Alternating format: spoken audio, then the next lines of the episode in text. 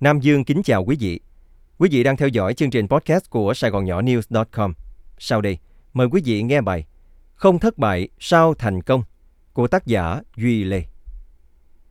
Thành công không thể đạt được nếu không có những thất bại. Càng gặp nhiều thất bại, chúng ta càng trở nên được trui rèn và khéo léo hơn. Khả năng học tập của một người được mài dũa thông qua số lần thất bại của người đó. Kinh nghiệm và học tập là hai điều liên quan tới thất bại. Nhìn chung, thất bại rất đối lập với thành công, nhưng cả hai đều không thể thiếu nhau trong cuộc đời mỗi con người. Thành công không phải là đích đến cuối cùng, thất bại không phải là chấm hết, can đảm để tiếp tục mới là điều quan trọng. Theo Winston Churchill. Trước hết, nếu muốn đạt được điều gì đó vĩ đại trong cuộc sống, bạn cần loại bỏ nỗi sợ thất bại. Đôi khi bạn sẽ thấy mình nghi ngờ và sợ hãi. Là con người, điều đó thường xảy ra, nhưng lúc nào cũng suy nghĩ quá nhiều về những điều tiêu cực sẽ khiến bạn phải trả giá đắt. Thành tích của bạn gắn liền với việc bạn có tự tin hay không. Tự tin chính là chìa khóa mở cánh cửa đi tới thành công. Chỉ có một điều khiến giấc mơ không thể đạt được, nỗi sợ thất bại. Theo Paulo Coelho. Đừng suy nghĩ quá nhiều. Hãy cố gắng ngăn chặn những suy nghĩ không cần thiết đang kích động cảm xúc của bạn. Suy nghĩ quá nhiều có thể giết chết hạnh phúc của bạn và kết quả cuối cùng mà bạn có được là nỗi sợ hãi và những nghi ngờ.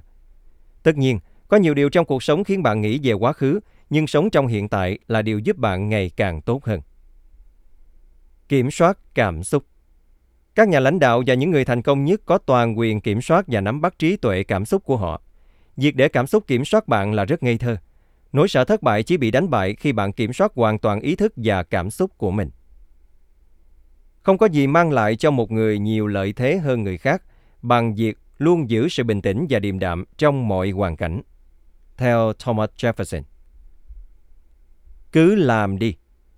Sự tự tin và một niềm tin vững chắc là những thước đo quan trọng của sự thành công.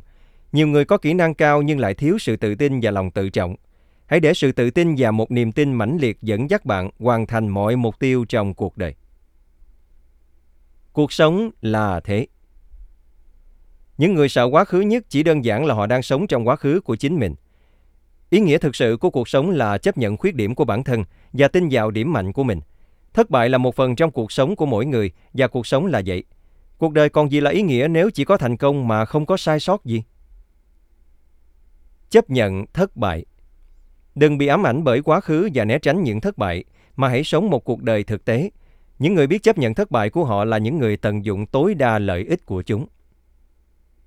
Sống từng khoảnh khắc Cuộc sống là phúc lành lớn lao mà trời đất ban cho chúng ta. Mỗi khoảnh khắc là một phước lành và việc sống trong những khoảnh khắc này là điều làm cho cuộc sống trở nên thú vị và tuyệt vời hơn. Hãy trở nên vĩ đại. Paul sống như một người hùng. Đó là những gì mà ngàn xưa dạy chúng ta. Hãy là một nhân vật chính. Nếu không thì sống để làm gì? Theo J.M. Coetzee, tiểu thuyết gia người Úc gốc Nam Phi. Theo Medium Quý vị vừa theo dõi chương trình podcast của Sài Gòn Nhỏ News.com cùng với Nam Dương. Mời quý vị đón nghe chương trình sau.